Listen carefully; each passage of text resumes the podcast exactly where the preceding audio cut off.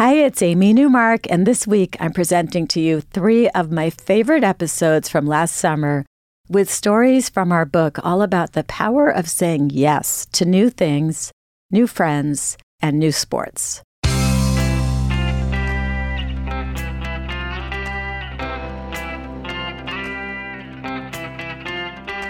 Changing your life one story at a time. This is the Chicken Soup for the Soul podcast with editor in chief, Amy Newmark. Hey, it's Amy Newmark, and it's Friend Friday. And today I am excited to introduce you to Randy Collins, who is pretty well known in the LA area for being on the USC lacrosse team and being twice as old as his teammates.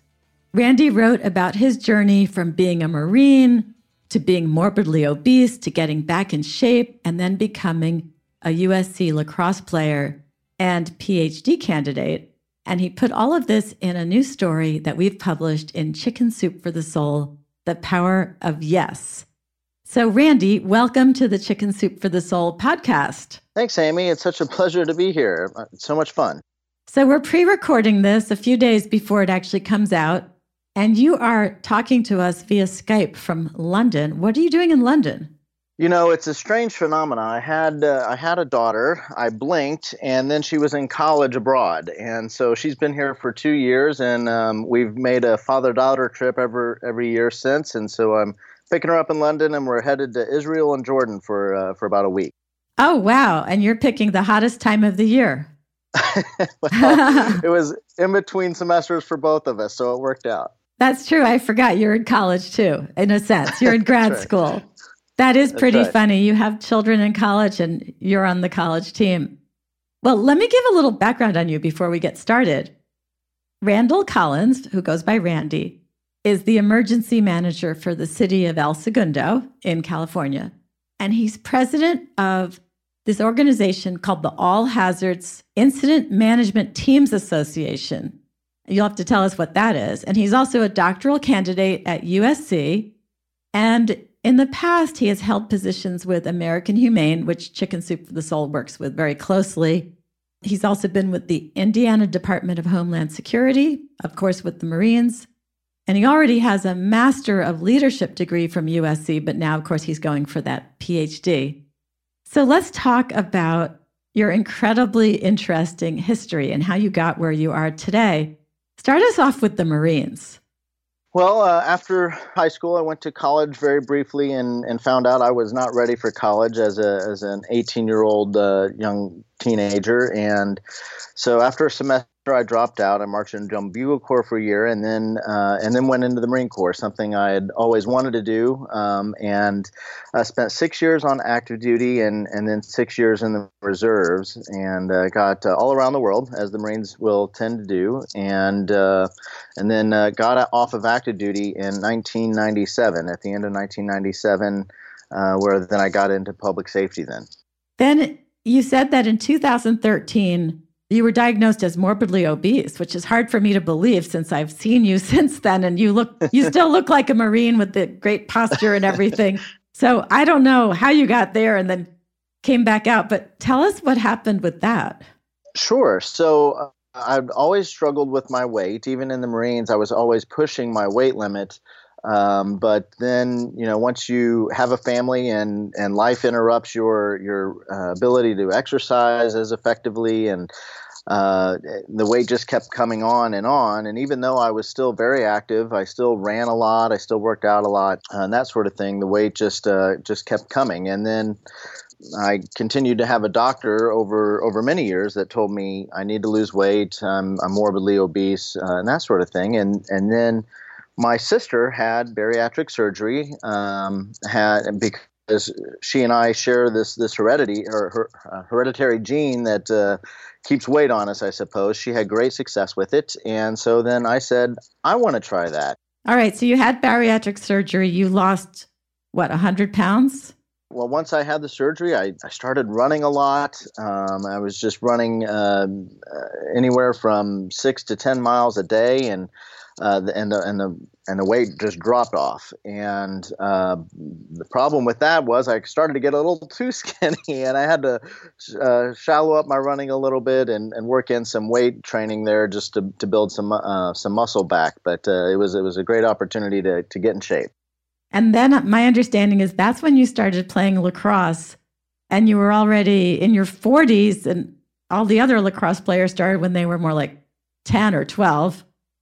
Sure, sure. Yeah, I um, I first picked up a lacrosse stick in 2013, and at the time it was a, a, means to just really bond with my son who was playing in high school at the time. And uh, obviously, the first time you pick up a lacrosse stick, you're you're no expert, that's for sure. And I really thought, man, this is way harder than it looks like. So uh, playing around with my son for a couple years, never in 2013 though did I think two years later in 2015 would I be playing for USC as a grad student.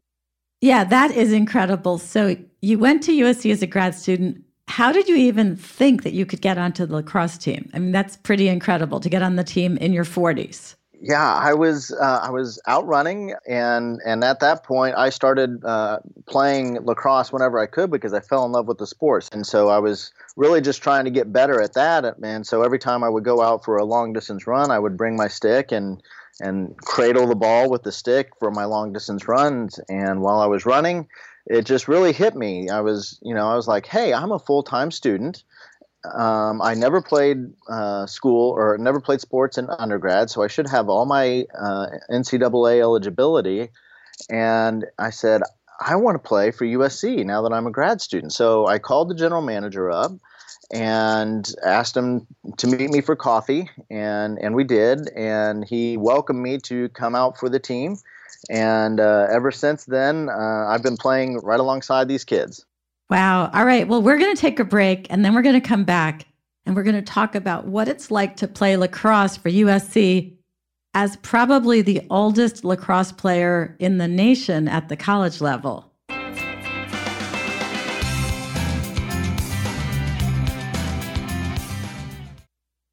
All right, we're back with Randy Collins, the oldest member of the USC lacrosse team, who's starting his fourth season on the team this academic year. So, Randy, let's talk about how people treat you on the team. Do they think you're the coach? Do they treat you like you're just one of the guys? Or do you end up being more like an advisor to your teammates or like a father figure?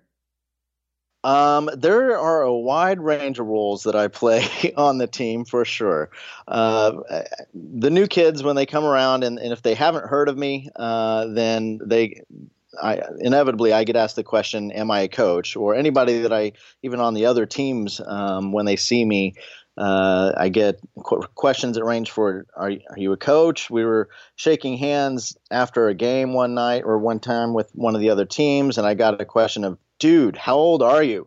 Uh, so I, I, definitely get that range of people recognizing I'm older and and um, wondering how I'm doing what I'm doing.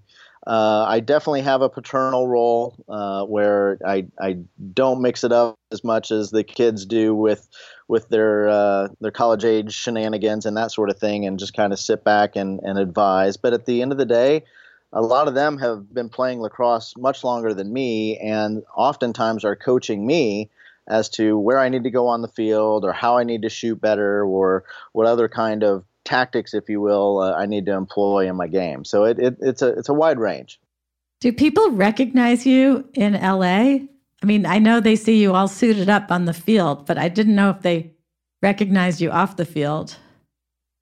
Um, not not unless they actually know me. I um, you know, I still play in the uh, pickup leagues and and also play on a masters team. Uh, that's for 35 and older, and we do some um, we do some tournaments and things like that and and the people that obviously the lacrosse people know me and know that I play for USC and, and know that it's a unique thing. In some ways, it's I've been somewhat of a trendsetter because there's been others very similar to me, still younger, but uh, have now picked up and play for uh, one in particular is uh, uh CSU at Long Beach has a team, and, and a friend of mine is playing there at, at the age of about 35. Yeah, I think a lot of people who are in grad school, it probably hasn't occurred to them that they still have NCAA eligibility. For sure, and when they recognize that, whether they played before or not, uh, they they really uh, it really take advantage and and go out and play. So it's it's a good time to see some of them out on the field too. So your kids are the same age as your teammates. What do your kids think of you playing college lacrosse? um, well, for sure, they're uh, a little scratching their head, uh, figuring out how did this even happen. But uh, they're very supportive. Uh, they're very proud uh, to uh, go out and, and say, "Hey, my dad plays lacrosse." And when I'm with them and, and I hear them telling the story, it's it's with a little sparkle in their eye and a little bit like, "Oh yeah, it, it, we're not we're not lying to you. That's that's truth. We're not pulling your leg." so it's funny to see them talk to other kids that way. I watched a bunch of videos of the team and, you know, watched you playing and watched the announcers talking about you. Did the announcers just talk about you in a matter of fact way, or did they kind of call it out when they're announcing the games? Um, I gosh, I can't tell you that I I know what the announcers say because I I'm I can't hear the I don't see the the TV version, and then when we review film, it's it's without announcers, so I can't say I've really heard the announcers, but uh, um, I do know uh, my freshman year we were playing um, against uh, Arizona State University in in the uh, in the playoffs, and all of a sudden I just kept hearing this guy put number zero in, put number zero in, and, and that's my number. And I couldn't figure out what was going on. And, and later after the game, I went over to to see what was happening. And, and he had been with a friend of mine, heard my story, and he he was actually a parent of Arizona State, but he was rooting for me because he just thought, hey, that's so cool that this 40 at the time 43 year old was out there playing with the kid. so you're looking at your last season now. Is that what's coming up for this 2018-19 school year? It is. It's my last season. Everything worked out perfectly with my schooling, uh, going into grad school and starting when I did, and then uh, I'll be I'll be walking next next uh, May uh, for my doctorate and going through grad school and then through my doctorate all at the same time allowed me four straight seasons of USC lacrosse. That is great. What's your doctorate going to be in? Uh, my doctorate's in organizational change and leadership from uh, the Rossier School of Education at USC. And now you still specialize in like emergency management and disaster relief, right? Which is what you also did for American Humane.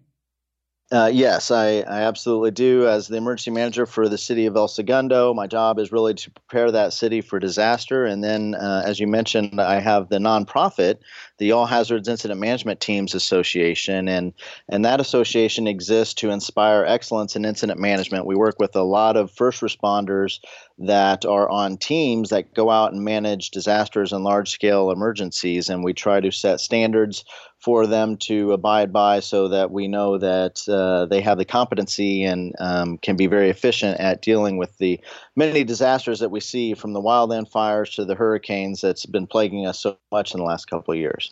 Yeah, so we're recording this August 8th, and I'm going to ask you about wildfires. So that's why I'm specifically saying what day we're recording this. So, is El Segundo one of the cities that has to deal with a lot of the fires? It is not. I'm I'm thankful that uh, the city of El Segundo um, has no wildland fire threat. We're surrounded by uh, LA. We're right next to LAX, and so so we don't have a wildland fire threat. But our fire department very regularly sends out strike teams to support other fire departments at, at fires across California. So I wanted to ask you about the power of yes overall, because I'm sure you've used it in other parts of your life. And I didn't tell you I was going to ask you this question ahead of time. but I mean, this book that we've put out, people are going crazy over it because they love like the promise and potential of the word yes. And you certainly have used it in your life in the ways that you talked about in your story. Have you used the power of yes in other ways?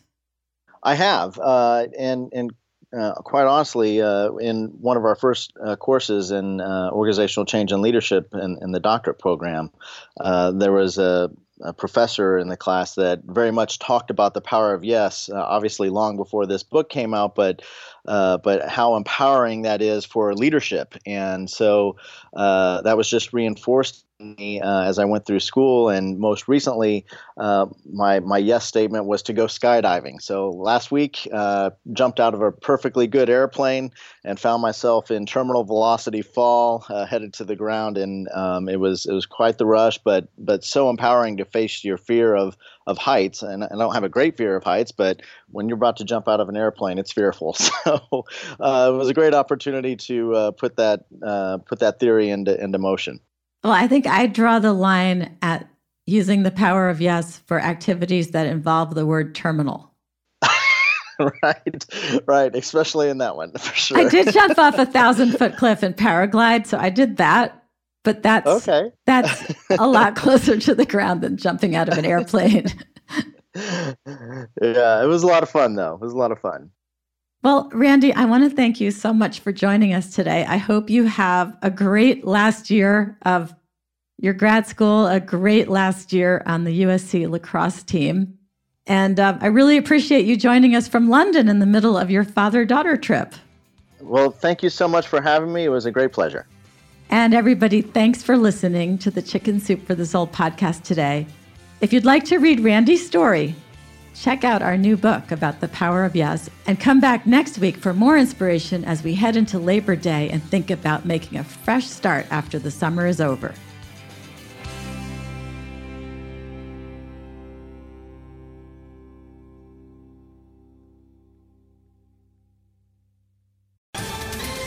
Ohio, ready for some quick mental health facts? Let's go. Nearly 2 million Ohioans live with a mental health condition. In the US, more than 50% of people will be diagnosed with a mental illness in their lifetime. Depression is a leading cause of disability worldwide. So, why are some of us still stigmatizing people living with a mental health condition when we know all of this? Let's listen to the facts and beat the stigma. Ohio, challenge what you know about mental health at beatthestigma.org.